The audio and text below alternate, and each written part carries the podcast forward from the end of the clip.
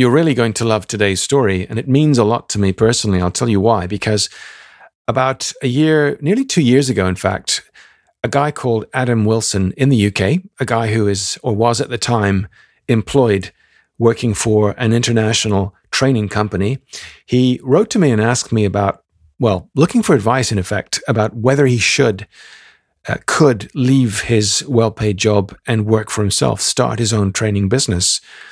And he complimented me on several episodes of the show. And I thought, wouldn't it be lovely to watch this guy grow?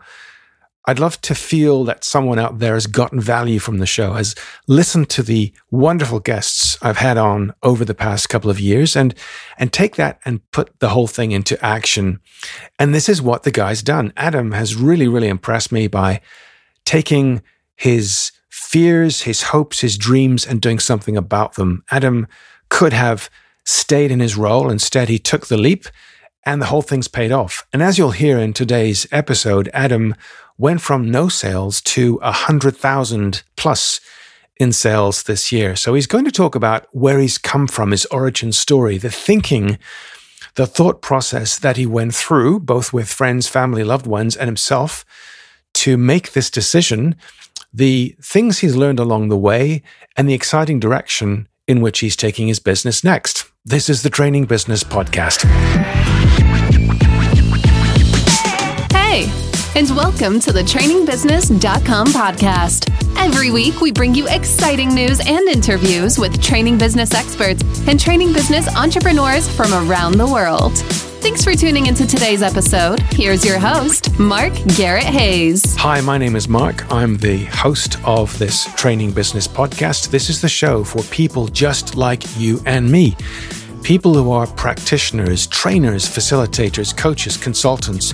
If you make your living, if your passion is in the area of making your living from selling what you do, what you know, your expertise, your programs, your workshops, this is the weekly podcast for people just like you and me, because this is what this show is all about, helping to bring you a step further on your training business journey as a business owner, selling programs, attracting high-paying customers.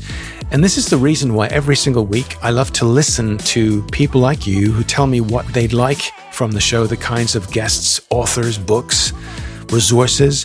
And I do my best to bring these people to you. And today I'm really excited about bringing a story of a listener who at the time was working in the business of training, but thought about the merits of leaving that secure role and going out on his own. And it's my pleasure, real pleasure, to bring Adam Wilson to you today. Adam, hi, welcome to the show. Hi, Mark. We've been connected for quite a while, and it's been a long time coming. I'm delighted to have you on, and we'll explain why. To give people listening some background here, you left school, according to your website and according to conversations I had, you left school with dreams to coach football in the US. You got a job selling pet insurance. Brilliant. And you were promoted then at 23 to be a sales trainer. And then I think back in January 2016, nearly 6 years ago, you realized you had a knack for selling electrical goods. I mean, talk about a niche within a niche. Then you joined an international training company. You were promoted to head of training and then decided to go solo. So let's start there. What prompted you to work for yourself as a trainer? Yeah, let's start there. Firstly, thank you for having me on. As you know, we've said this off air, but I'm a huge fan, and much of your podcast actually is why I'm where I'm at the moment. So I feel like I've kind of gone full circle here, going from a listener with nothing but a dream to being able to finally be invited as a guest on your show. So I think that's it for me. Career's done. I can retire. I'll be a happy man. I've achieved the goal that I wanted to achieve. But yeah, thank you. Thanks for having me on. So why a trainer and why in electrical is a great question. And I think to understand that, I have to look at what I was like as an employee first before I decided to go solo. So management and sales training is my background. I've done that for 13, 14 years across numerous industries, banking, media, car sales and a bit of recruitment as well. But I've always thought of myself as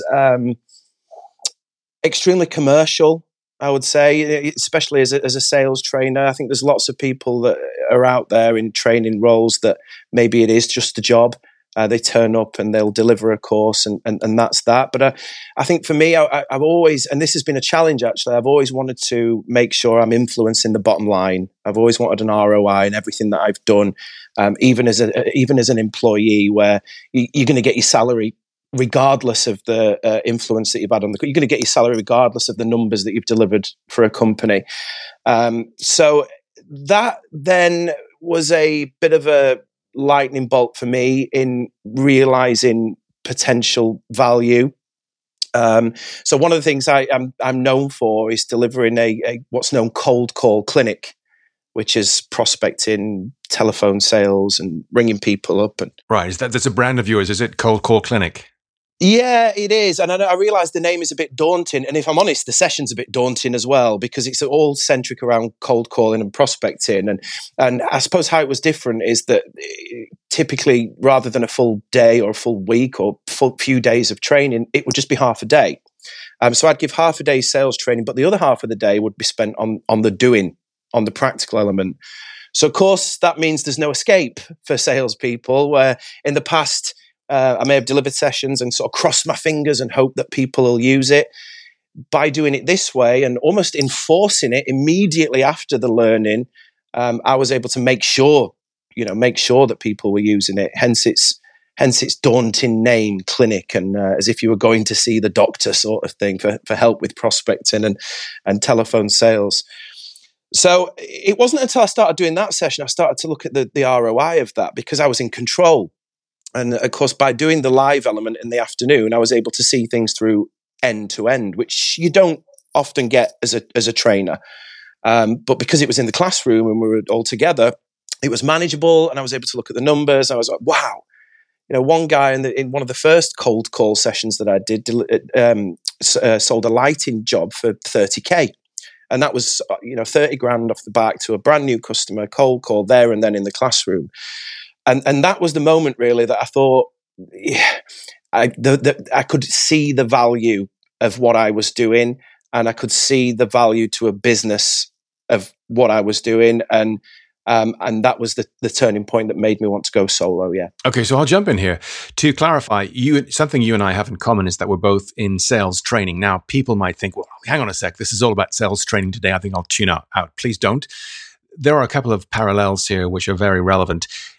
It's one thing that a lot of people who are self-employed, working for themselves as consultants, as trainers, as facilitators, don't do or don't like to do, and it's the lead generation. It's the cold calling, and it's what you train people in. But it's something that we can't get away from, because we have to do this for ourselves.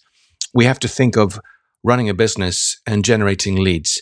So just to clarify, you were working, training people specifically in selling goods. So I think that's worth clarifying. What is your niche exactly? You mentioned selling a lighting job for $30,000, or helping someone to sell a lighting or a lightning, I'm confusing my words here, a lighting job or contract for $30,000. So let's clarify for people listening, what exactly do you help people to sell, and why do they need you? Yeah, and if I'm honest, I didn't know the answer to that at the start. I fell into this industry 6 or 7 years ago and knew very little about electrical wholesalers or what it was that they did. And okay, so that's your niche. You help electrical wholesalers. Okay, so who would that be? What kind of companies? So electrical wholesalers, suppliers, distributors, and manufacturers as well. So typically what they would do is they'd sell to an installer or a contractor or an electrician. The bulk of their customers comes from electricians. However, it's now getting to a point where it's easier to think of places they can't sell to than they can. So contractors make up a large portion of it, but there's also retail. They might be fitting a new shop or shopping centre, and that requires electrical goods, of course. It might be leisure, gyms. It could be swimming pools. It could be anything in the leisure industry. It could be manufacturing, machinery, which is an interesting market in itself, because for those guys, they're not price driven, unlike some of the others. And for them, it might be more about getting a particular item fast, because while they've got a machine down, they're hemorrhaging money. So it could be manufacturing, it could be healthcare, hospitals, it could be hospitality with hotels. So I quickly learned that this is a fascinating industry in a lot of ways. To many people, it's deemed as unsexy. These guys are selling cable, sockets, switches, lighting. But this is big money. And when you're in it, and I fell into it, when you're in it, you realize that this is big money. So to put it into perspective, I coach a few people privately, and one of them did 130 grand, earned 130 grand last year selling cable, sockets, and switches. It's also a booming industry, of course, because we've got things like solar, which changed the game. You've now got EV, which is everywhere, isn't it? Car charge points. So it's huge. And electrical wholesalers in the UK market, there's 729, hundreds and hundreds of more suppliers in there as well. So I realized that this is a big enough market for me. And when I was preparing. But it's also a niche, because you're one of very few people who specialize in training people who sell these kinds of things. Yeah, it's extremely niche. So long-winded way of answering your question, I decided to pursue this out of frustration, opportunity, and value. Frustration in that there weren't many people doing it, and those that were doing it weren't doing it in a sense that, like the Cold Call Clinic, for instance, where it was measurable and everything was commercial. Huge opportunity in market research and great value. So let's come back then, if I may, to you, because I think people are clear now what you do and whom you do it for. You took the leap out of working as a trainer for a training company. Talk to us about the conditions that made you think, is this the right thing for me? I mean, financially, was it the brightest thing to do at the time? Were there pressures telling you, don't do it, don't go back, work as a trainer for someone else, don't go into self-employment? Yeah. All of those, all of the above. It was the most difficult time. And of course, timing-wise, I did this at the very start of COVID, which as a face-to-face trainer, typically that's what I've done for the last 15 years, overnight that was gone. Like many of the, I've listened to your shows before, like many people, that's affected many people. But to start a business during that time was probably a bit mad, a bit ludicrous. And that had a heap of challenges and frustrations and a lot of questioning myself if I'd done the right thing or not. Of course, there was temptation for me to quit and get a job, particularly when I suppose the pro of niching down so much, as you've said there, is that you get very specific. You eliminate a lot of your competition, and you're no longer the jack of all trades. It's easier and it's faster to create and own a personal brand. And you can reach out to your target audience and become a figure of authority quite quickly. And that's what I always, that's what I always wanted to do. But the con of that, of course, is that it's going to take longer. The sales cycle might be longer to get your ideal customer. So I was tempted, I was thinking, am I doing the right thing by niching down? And I know the word niche is commonly used when people set up businesses. I'd niched not just in the business, but the industry and the offering as well. So it was hyper niche in what I did. And I had a conversation with friends and family and other business owners who said, no, I think the first thing you should do is replace your income as fast as possible. And the fastest way to do that would be to sell what you know and offer your services to anyone that will take it. But in the back of my mind, I used to ask myself the same question all the time whenever I was feeling down. Does what I do have genuine value if people will apply it? Can I ask you a straightforward question then? Did you do anything to test the waters and maybe convince your family there is an opportunity here? Bear with me, have confidence in my choice. Did you do anything which convinced you? Yes, there's proof here. This has got legs, or there is potential. I think other than what I'm sure most people do, which is take a real good look at the market. Not real, you mentioned convincing friends, family, partners. when that happened, it was as if I was selling the idea to them. But deep down, I knew that this idea had legs, as you put it, because I looked at the size of the market. I looked at how many electrical wholesalers there were in the UK. I looked at how many suppliers, manufacturers, and distributors were out there. And I also studied the competition as well. So I knew that there was really only one other company that had niched down as much as I did, but they did it from a niche down business. So they were very much training business with different trainers, specializing in different parts of, you know, the sales cycle. I was doing this more of a solo brand, a solopreneur, you'd probably call it, where it was just me. So I was doing the whole thing. So it's interesting now because I do think quite often about what if I'd quit. But I recently attended a meeting where somebody, this is a prospect, said to me, don't give us anyone else. You know, even if you've got other trainers, we only want you. And I thought, yeah. And I thought that's happened through time, of course, perseverance, persistence, all my marketing on LinkedIn and all the prospecting. And now I am known as the electric sales trainer, which is the branding. That's the brand. And that was a purposeful brand to try and reach out to my audience, reach out to the people that will buy my stuff as fast as possible. And that's your brand, of course. Yeah. It's a very small market, but I hope I have. And I toyed around with other ideas of, the most controversial sales trainer, the best sales trainer. And that, when you look on LinkedIn and you look at what everybody else is doing, which I spent a lot of time doing, you realize that everybody wants to be the best, or everybody wants to be liked, and everybody wants to be the greatest. But nobody was owning the market. Nobody was owning the electrical market. So I thought, well, that's what I know. That's the industry. You and I know probably that sales training is a transferable skill into other industries. Of course it is. But in our clients and in our prospects' mind, they want someone that gets them. They want someone that understands their world, understands their frustrations, and gets their problems as well. This is a challenge. This is something early on I used to get hung up on was the amount of engagement you would get from LinkedIn. In the same way, how many successful prospecting calls. And if you get a lot of engagement on your post, I'd feel happy. You know, I've done great today. And if I didn't, I wouldn't. But I've learned that is a dangerous thing to do. So time has proven that I've earned business from posts that have got little or no engagement. So when I followed this through at meeting, he's, I remember that post you did. And I was like, dear, because you didn't like it and you didn't post on it. And we've never had a DM before, but he was sat there silently agreeing with what I was putting.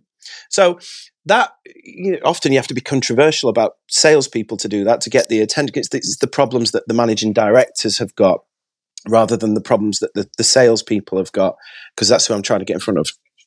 I mean, a lot of salespeople will say that they don't need or want to buy sales training anyway, that it could potentially be beneath them or they don't need it, whereas the managing director may look at that and think, well, if this can increase the number of accounts, or it can give us a spike in sales revenue, or I can move my margin by 2%, then this is probably worth following up. So it sometimes requires being very controversial and saying things that maybe not a lot of other people would say about sales. And bear in mind, I am one myself, a salesperson myself. So, in order to get the attention of the person that makes the decision, and I think that's in a way, it's a double. You're a salesperson in two ways. One, you're training salespeople, but also you're selling your own services as a trainer. Let's look at numbers here for a second. And thank you for your honesty in advance. How successful were you to start off with? Oh, right. So I kind of have to answer that question. It was a struggle. Yeah. You do. Interesting, loaded question there. Yeah, it was a struggle. And I don't mind sharing it. And when you invited me on, in the back of my mind, I thought, if I can reach somebody that was in the same position I was in. We've all been there, haven't we? You know, oh my God, crickets, no one's actually phoning me back, or no one's asking me for training. Yeah. What do I do? Yeah, I got little bits. I mean, because I've been in the industry for a while, people move around quite a lot. They might have gone from one supplier to another, or one wholesale to another, and say, hey, I know a good sales trainer who can help us with getting our live trading accounts up, for instance. Let me introduce you. So, little bits came that way. I also got little bits from salespeople themselves. I mean, during COVID and people had more time, they were working from home, so it allowed me to do some coaching sessions one-to-one. But when I say little bits, I mean little bits. Nothing was... Right, so almost zero. I mean, you know, literally negligible, keeping the door open kind of stuff, keeping the lights on. Just about, yeah. Well, even that was a struggle. So I had no qualms in saying whatsoever that I had to rely on help. I mean, I'm very fortunate that I've got a supportive fiance. COVID, the government was set up to help people like me. And I didn't leave from bad terms. I didn't leave on bad terms from the company that I was with. So I was fortunate in some way. But yeah, it was definitely a struggle. There was times where I was deciding, right, which bill am I not paying this month, sort of thing, or what kind of baked beans am I having this time? That was the level of struggle I was in, and I think if you when you contacted me, you actually were in two minds as to whether to actually make that jump. And I think I remember saying to you something like, well, the question is to ask yourself, I mean, I could give you an answer, but I'd like you to ask yourself a question, which is, will you regret not doing this? Yeah. Yeah. There was two, I would have absolutely regret not doing this, because I'd sort of toyed with the idea for a while. So I was prepared in sense of a business plan, and I don't mean anything complicated. I just looked at market research. You know, if I make this hyper niche and stick to the electrical industry, are there enough businesses out there to feed me? That was the extent of my business plan. There was reaching out to you. Will you regret this? I would have definitely regret this. COVID for me was a positive in some ways, because I'm the kind of person that will over procrastinate about something like this, in particular the launch of a business and wanting it to succeed. So reading far too many business books and watching far too many videos and doing too much learning and not enough applying. And COVID hit, and in a sense that gave me no choice. It was exactly the kick up the arse that I needed, because I know that if that had not happened, I would have probably still been lingering away. So there was you. I also reached out to a second mentor. I got you and I got a guy called Benjamin who, this was a 5-second phone call. I called him and said the same thing I said to you, is I'm thinking of doing this. It's a bit wary and a bit scary. What do you think? And he said, well, hang on, you're a sales trainer. And if I'm reading what you're saying right, you're concerned that you might not be able to sell training. I was like, oh, yeah, I guess that is what I'm saying. And he was like, you should do it. And if it doesn't work, you weren't right for it. You know, your sales training wouldn't have worked anyway. So I was like, it was very short, sweet, very direct kind of guy, great guy, straight to the point, very direct. And it changed everything for me, because it made me think of this in a completely different way. But in the hard times, like I say, I always ask the question, is there any logical reason why what I teach won't work? No, there isn't. So I either shut up. Yeah, I either shut up and get on with it, or I quit and get a job. So you then, 2021's been a good year for you, fair to say? It has, yeah. So tell us why. What were the big kind of breakthroughs? And you don't have to give us numbers, but let's just say it was a very good year. It was a very good year, yeah. So your first 100K year? It was my first, 100K year. So I was in 12 months. Yeah. So I was ecstatic about that. Yeah, and I remember messaging you to tell you it was a great year.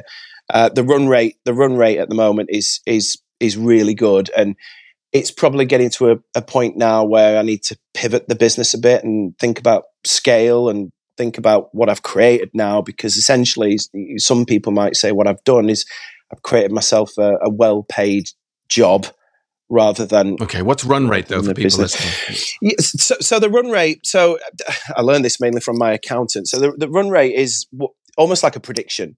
If you carry on at the rate you've got now, so on the deals that you've got signed, on the contracts that you've got out there, if you carry on at that, here's what you'll achieve. Here's what you'll achieve per month, and here's what you'll achieve per annum. It's almost like OTE for an employee's on-target earnings a bit.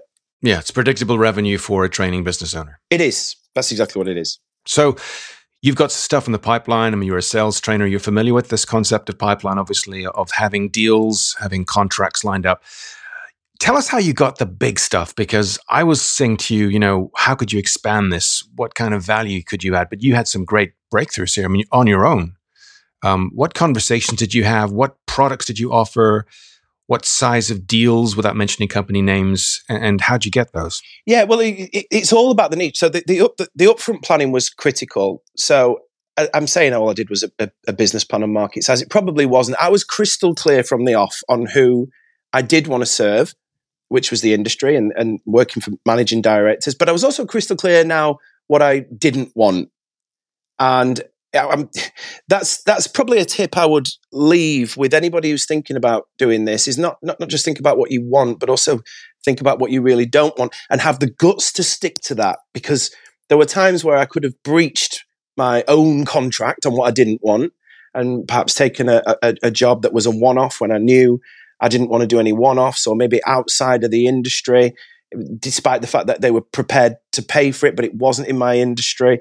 There's lots of things that, well, not having a hotline directly into the managing director, not having reinforcement with the training, which for me is an absolute must.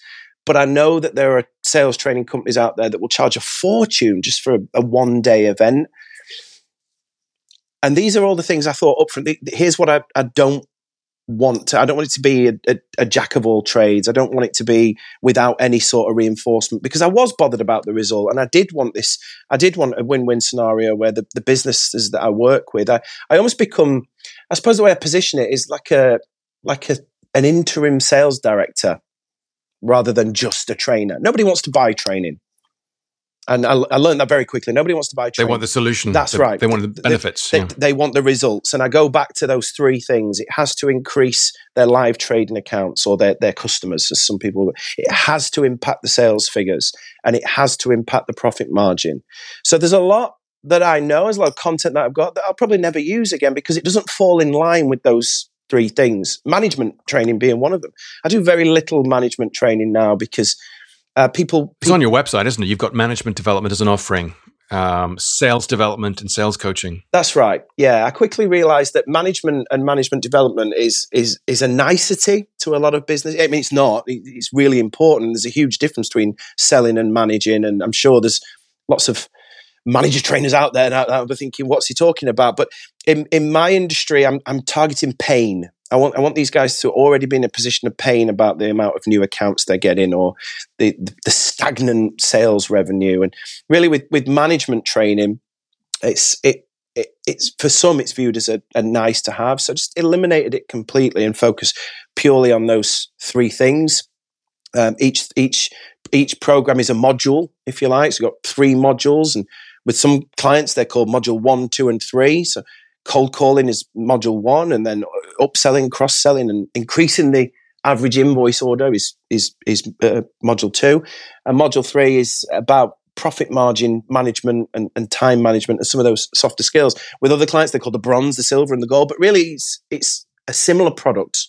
It's a similar product because it's based purely around what people need versus what's a nice to have and what's a want. So you very clearly understood the industry, the pains that people have, that your training, your consulting solves, and who owns those pains, who that tracks back to, which is managing directors, people who can actually say, then, it's my decision to bring Adam in. So right now, you're doing a lot of training face-to-face. So it sounds to me like a lot of your time now is almost, it's the run rate stuff. It's this constant in the classroom, face-to-face stuff. What are your plans to sort of scale you without bringing in more people? You talked about that when we last spoke. Yeah, this is a must-have for me. So as I'm entering year 2 now, this is going to be a primary focus, is the pivot into scale, because it is. I think year 1 was about survival, and I ended up doing more than that, a bit more than survive. I ended up getting into the thrive stage, but it's requiring a lot of my time and it's requiring a lot of my effort. And I'm in a position now where I'm doing more service delivery of the products, the modules that I'm talking about, the sales training versus the acquisition.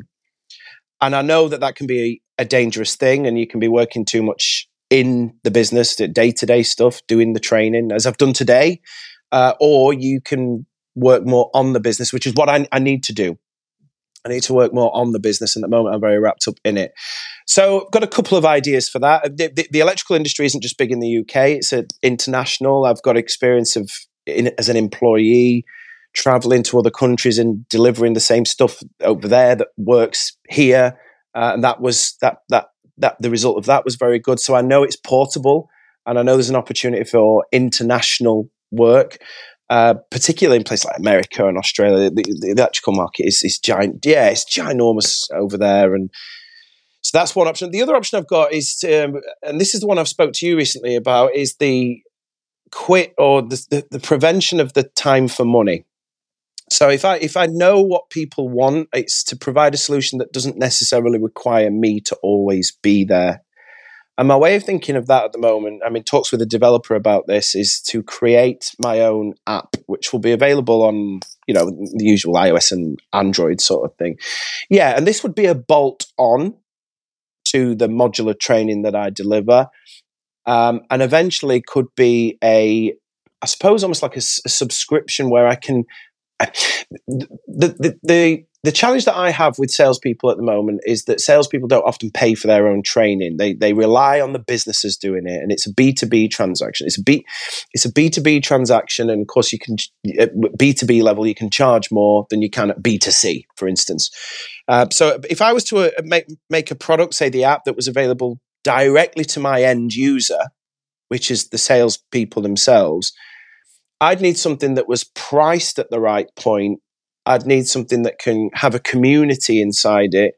I'd need something with some gamification. The audience that I tend to deliver sales training to, somewhere in the region between 20 and 30. And I'd need something accessible. And I'd need a place to house all the content. So I looked at lots of different options, membership sites and subscription services, and Teachable, and these are platforms that house courses, but I know a lot of people doing that. I thought, well, one thing someone's not doing a lot of is creating their own app. Of course, I'm not a developer, not technically gifted whatsoever. I wouldn't have a clue where to start with how to create an app, and I assumed it would cost a lot of money and be a big expense. But there are companies out there that will do the heavy lifting for you. They'll provide you with developers. And rather than paying an astronomical, eye-watering upfront fee, they might do this on a monthly basis. So that's where I'm at the moment. So it sounds like you're renting your app in a way. They're developing it, and you're paying an annual or a monthly subscription. Kind of, yeah. I mean, you wouldn't know that if you were the end user. It'd be branded. Everything would be branded as me. So you would assume that it is my app. I think there's only one place you would know that, and that's if you go on the App Store where all the reviews are and the star rating is. I think if you scroll right to the bottom, it says the name of the developing team that's done it for you, rather than your company name, if that makes sense. But I can't imagine many people checking that. I can't imagine many people being bothered as long as the result is there, and as long as the content and the community is good enough. That's a nerdy question for me. yeah. But it's it's neither here or there for me. But I can imagine for some people that they might just want their name and their complete ownership over it. Okay, so in 21, you have gone from, let's say, negligible earnings to a good 100K a year. You're now pretty clear on what the market needs, your branding, your niche. You have done loads of face-to-face training, and you're coming to the point now where you want to scale. And one of the things you're thinking of doing is perhaps making yourself more scarce, but delivering value with a bolt-on or an add-on through your app, which allows people then to... So are you selling this on its own? Would you think of doing that? Or would this have to be a bolt-on or add-on to your face-to-face training? Both. So yeah. So if I bolt this on, I suppose the good thing about that is you then have the option to white label it and brand it as your clients. So from my client's perspective, they get the option then of saying, "Hey, we've got our own. We don't just have our own sales training. We've got our own sales training app. It's accessible anywhere. When you're out on the road seeing prospects, or when you're at home chilling and you're bored or whatever, you've got a sales trainer in your pocket at all times, with a small bit of access to me as well. Or if it was my own app and it was my own branded, then it would be my, it would be my community." So that's your second parallel income stream, almost passive income, in fact. Almost passive, yeah. I mean, the more access they get to me changes the pricing point, and I want this to be affordable and something that, because there are some people out there that would consider selling as a profession, as it should be considered. I know the stigma of it through the years has has changed and put people off, but it is a profession. It's hugely important to the entire economy, really. So it's a really important profession, and there are some people out there that care enough about it to improve, and there are people out there that want to impact. I mean, the great thing about the sales profession, and you'll know this yourself, Mark, is somebody can influence their own earnings quite easily. As in, the more they put in, the more they will take out.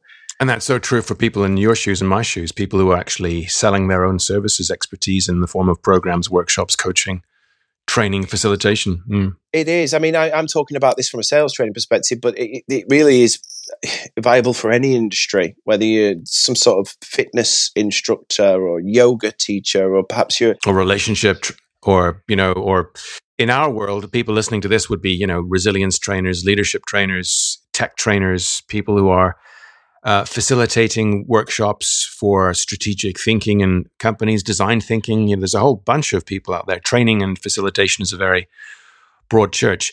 As we look at the future then, what are your plans around the corner apart from the app? Just give us a couple of ideas. Maybe one last thing, Adam, after that is, what would you say to someone in your shoes right now, as you were a year ago? So what are my plans after the app?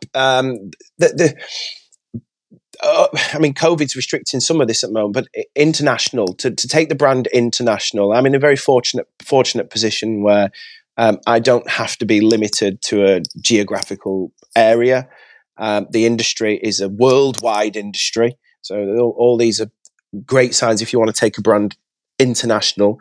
And that's going to take some time. And I'm looking at around 2 years to do. I'm not in a rush to do anything. I'd look at what I've achieved so far, and by no means, I still make a lot of mistakes. I still get a lot of things wrong. There's a lot of hindsight moments to me where I look back and think, why did I do that? Or I should have done it differently. And that sort of leads into what I would say to other people, really, is don't be in a rush would be tip number one. I mean, as tempting as it is to think, oh my God, I've got 2 months rent or 2 months mortgage, and then I've got to replace my income. I think doing things that way isn't necessarily the right way. Get crystal clear on who it is that you want to serve, but even more important, get clearer than that on who you don't want to serve.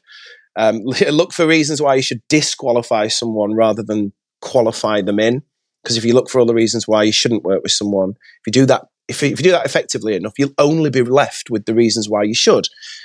So don't let your current situation. So going back to the challenges I had, money was just one of them. Of course, I'm used to having nice company cars as an employee, and all of a sudden that was gone. I was stripped away. So I was car sharing Lauren, my fiance's Audi A1, and there were some laughs and some jokes about that, and saying that the resident hairdresser's here in his Audi A1, things like that. So it isn't. The pressure isn't just a financial pressure.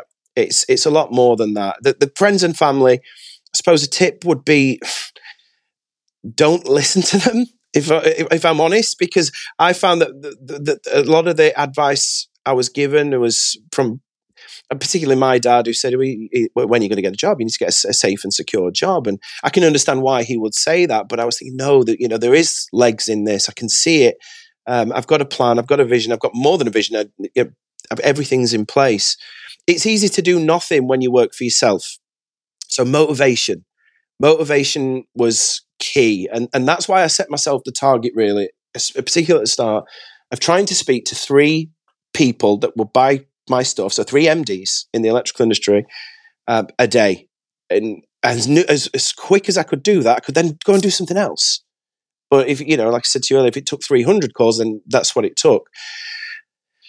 So I suppose I had to learn the difference between just being a sales trainer and then being a business owner. So that opens up things like banking, accounting, profit and loss, and all things you've never had to consider. Yeah, business planning. Yeah, you never had to consider that. Getting a business bank, the high street banks wouldn't touch me at all. They wanted blood, it felt like, at the time. So finding things that are online, doing research on making things easier, just try and find the path, really, of least resistance. Self-worth, this was the big one.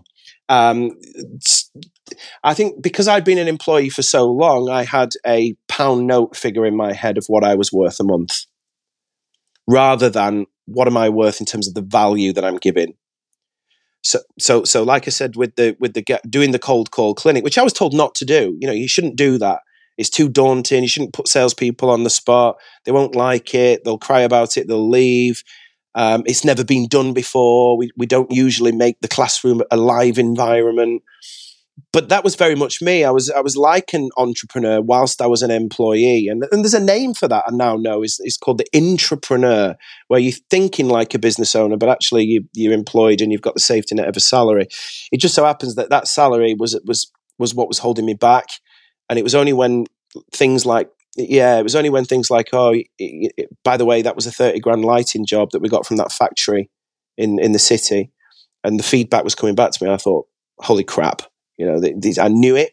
I knew it anyway, or I'd guessed it. But now to have that set in stone was right. This changes the value of what I'm doing completely. I think if you believe in what you're doing enough, then you'd be doing a disservice not to charge for it. And it's interesting because when I started, I just wanted to get a client as soon as possible. I definitely did undercharge them. That's because I didn't know my value. I didn't really understand the full value at that point, or maybe I wasn't measuring it as strictly as what I measure ROI of training now. But I found, and I don't know if this is the same with you other listeners, I found that the lower spending clients can actually sometimes be more of a headache than the bigger spending ones. That's what they say. They say, fire the bottom 10% of your customers every year. That's what I've been told. If you think of the 80-20 rule, you've got people, it's never exactly 80-20, but the Pareto principle suggests that 80% of your income comes from 20% of your customers. That's not far off the truth for me. The people who then tend to be the more picky, spend less, have more questions, push back more, pain to organize and to deal with, often are the ones that pay the least. And for some reason, there's a truth right through that statement. Never exactly 80-20, but it's somewhere in that ballpark where you think, you know what, this is more trouble than it's worth. I want to fire this customer. And I think people have said to me, they rarely do this, but when they do it, they feel great. Fire that customer. I'm used to being, people might say, I'm used to being fired or being told my services are no longer required. They found a better trainer or consultant, cheaper, more experienced, blah, blah, blah. But when you've got the power to say, you know what, I've got the choice. I think I'm going to fire this customer in a nice way, for good reasons. Don't think that right now I'm the person to help you anymore with the rest of your journey. Here's what I suggest. Here are a couple of people I think who could be very good for your brand, something like that. You can change the wording, but, I could see that happening for you, where you realize, you know what, I've grown now beyond this client. Yeah. Well, I've tried to find, and I don't think there's any mathematical genius behind this. I've just tried to almost adopt the approach of, if somebody's willing to pay you something 3 times, up it. Okay, interesting. If someone's willing to pay you 3 times, increase the price. Yes. Yeah, if someone's willing to pay you three times a set rate, for instance, then that rate needs to be higher. And I've done that, and I'm still doing that because, again, it goes back to my money concept of that time. My money concept was not good. And if your money concept isn't good, then that will translate whenever you deliver a proposal or you're on a sales meeting or you're talking about money. And this was mainly at the start, but as you do it more and as you get the experience, you understand that actually looking at the results or looking at the bottom line or whatever your listeners are measuring, really it should have been higher. So I don't really know where that came from. I don't know if somebody told me to do it. I don't know if it was advice I received, or it's just something that's helped me in confidence. I've never done it after the first one, and I've never done something crazy like double it, but increments of 3. And I know to the bigger corporates, they tend to do it January every year, don't they? And I think it's about 5% that they'll put it up. They'll put prices up regardless. But something like that, yeah. Yeah, I think for me, starting out, solo brand, solopreneur, so to speak, I've just looked for this rule of 3. I do think knowing your worth is different to what it is that you charge.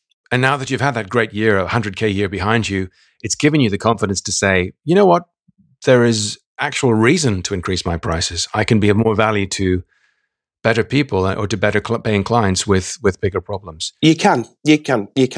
Yeah, and that comes with time, I think, and it comes with time and it comes with experience. But if you can shortcut that, do it. And like I said, I don't know where that rule of three's come from, but it's been worth it for me. I'm going to put this on your head and say, this is Adam's tip. This is from Adam. Adam, where can people find out more about you then? Probably LinkedIn. I do have a website, but if I'm honest, I don't use it for much other than people who want to go away and do a bit of research and make sure I'm real or I'm credible, or occasionally I can take card payments for it. But other than that, I don't feel like the website serves me that well. So I'd say LinkedIn. LinkedIn is the place that I hang out the most and try to be consistent. But that's it. That's the natural thing. I've just done one myself. I used to try and eliminate them. I have to reduce them. I'm okay with the guest doing that. When I'm doing it myself, it sounds a bit strange, but you know, having done 100 and something episodes right now, but no, that was fantastic. Yeah. Thank you so much for having me. Cheers, Mark.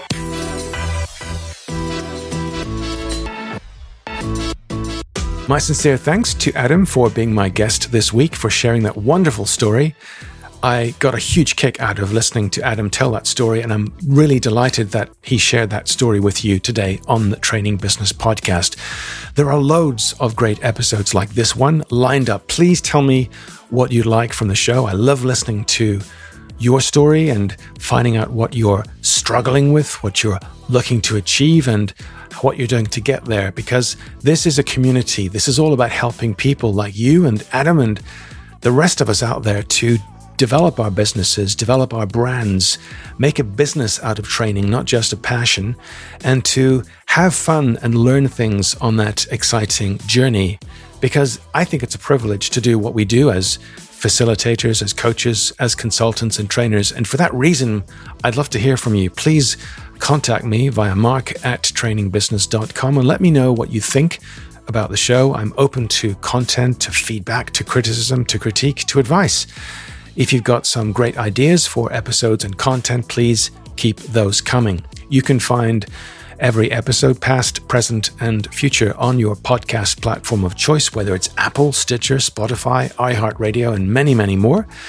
And I'd love you to subscribe, because this really helps to boost the rankings of the show and helps to spread the message. And if you know of people who are out there in the training business who love talking about training, but more importantly, the business of training, the business of developing a brand and selling our programs and skills to people who pay for that development, then please let them know that the show exists. You will find a podcast episode on your podcast platform every single week if you subscribe, without fail, at no cost to you. So please, please do that for me, a small favor. Subscribe to the show, tell other people about the show, and please come back again next week. So until next Thursday, when I look forward to your company again, keep selling, keep going. Bye for now.